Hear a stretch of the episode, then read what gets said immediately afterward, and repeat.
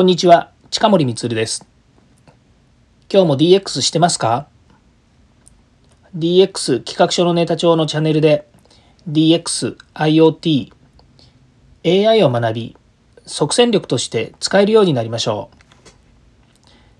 さて、今回はですね、IoT の概要の中から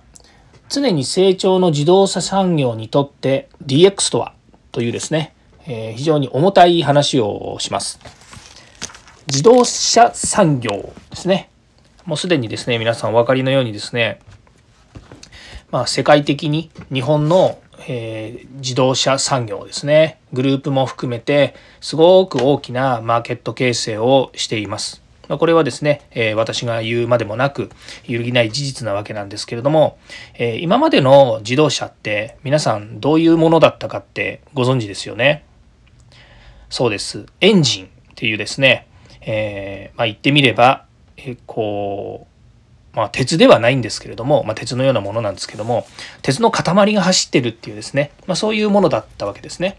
で、えまあ、大体これがエンジンっていうのはですね、えーだ大体大大体じゃないですね大体ですね第二次産業革命のあたりにですねできてきましてでまあ第三次産業革命でコンピューターが出てきたあたりからですね、えーこの、えー自動車もですね本当にこう電子化が進んできましてで、まあ、エンジンっていうのはですね、もう長いこと変わらなかったんです。まあ、この動力という部分なんですけども、それがですね、えー今やですね、えー大きく変わろうとしています。それは何に変わってるかっていうとですね、えービジネスモデルがまず大きく変わっていますね。でビジネスモデルって言っているのはあの単純にですね何かこうビジネスのやり方が変わってると。例えば最近テレビテレビのコマーシャルでやってますけどサブスクリプションみたいなですね、まあ、そういう形月々いくら払って車乗れますよっていうですね、まあ、そういうものもあるんですけどもそういうよりもですね、まあ、そもそもですねエンジンからですね、えー例えば電気自動車に変わる、まあ、日本では今ハイブリッドといってですねエンジンと、えー電気と両方使えるっていう風な形になってますけれども、まあ、これがですねですねエンジンがだんだんまあ電気に変わっていくとですね、まあ、エンジン作ってた人とかエンジンそもそも鉄をですねこう加工して、まあ、その加工の技術もですねすごい精密なんですよね。まあ、本当ミリ単位職人が作るようなですねミリじゃないですよねもっとすごいんですけど職人が作るようなですね本当に H の、えー結晶みたいなものがですねそれこそここな、えー何百年って世界を走り回ってたという状況なんですね。まあ、それが今はあのもう電子化それからコンピューター化もっと言うと AI とかも搭載するようなビジネスモデルになってきていて本当各社ですねそういう意味では、え自分たちで開発するものもありますし新しい例えば AI を開発しているベンチャーとかですねそれから MaaS って言われるですね、えーモビリティアズアサービスと言ってますけれども、まあ、そういうようにですね、え新しい技術を取り入れた、え企業それからベンチャーそれと、えー全く異業種の人たちがですね参入をしてきてるっていう状況がありますね。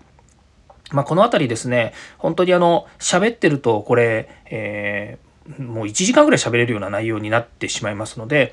えまた改めてですね自動車産業のことについてはお話ししたいなというふうに思うんですけれどもやはりですねこう移動における社会課題の、え解決ですねこれを実現するためにですね、まあ、各社いろいろ取り組みをしてるんですけども、まあ、大きくはその、えー社会の課題解決っていうものももちろんあるんですけれどもやっぱり産業構造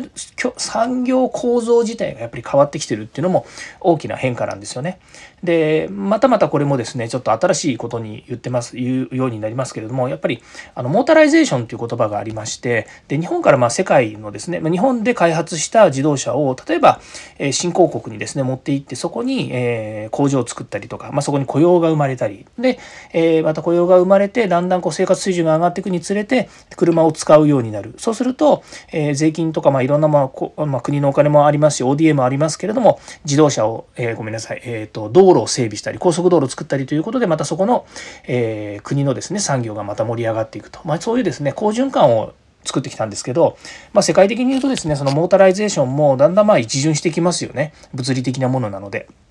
ま、そういうこともあって今度は世界レベルでですね SDGs というですね、えーまあ、持続可能な開発環境というものをですね、えー見据えた上でですねえー、エンジンが今度電気に変わっていくっていうような、まあ、そういう社会がありまして、まあ、どっちが先なのかこっちが先なのか分かりませんけれども、え、自動車産業というのはですね、まあ、これから変革していくということで、まあ、とにかくその中の、えー、いう意味ではその DX というのはですねデジタルトランスフォーメーションこれがすごく大切な要素になってまいります。まあ、もちろん1社だけでやるとかではなくてもグループ全体例えば地域全体社会全体で、一緒になって解決する必要があるこのモビリティの、えー、自動車の社会ですね。